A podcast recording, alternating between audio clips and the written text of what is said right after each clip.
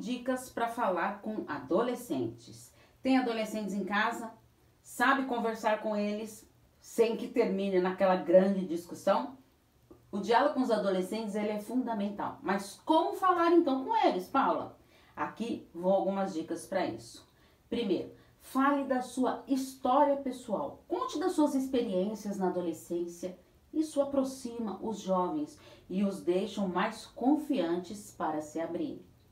Segundo, mantenha sempre o diálogo, mas entre indiretamente para que não ache que você está invadindo o seu espaço.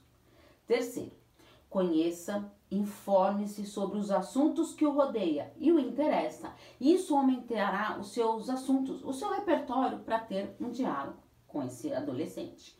Quarto, fale francamente. Eles sempre querem saber a verdade dos fatos. Quinto, admita que você não é capaz de lidar com determinadas situações. Afinal, você é humano. Sexto, questione sobre os seus sentimentos, medos, desejos. Sétimo, apoie os seus planos, mesmo que acha que não terá futuro. O importante é saber que sempre terá o seu apoio. Oitavo, utilize sempre o bom humor.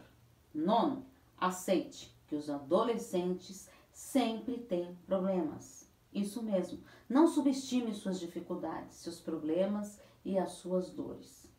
Aceite. Com essas dicas ficará mais fácil e prazeroso lidar com os adolescentes. Dê abertura para os jovens falarem, mas exercite a sua escuta, sem críticas, mas com orientações. E se você caiu de paraquedas nesse vídeo, eu sou Paula Freitas, psicóloga, psicoterapeuta de casal, terapeuta familiar e terapeuta sexual.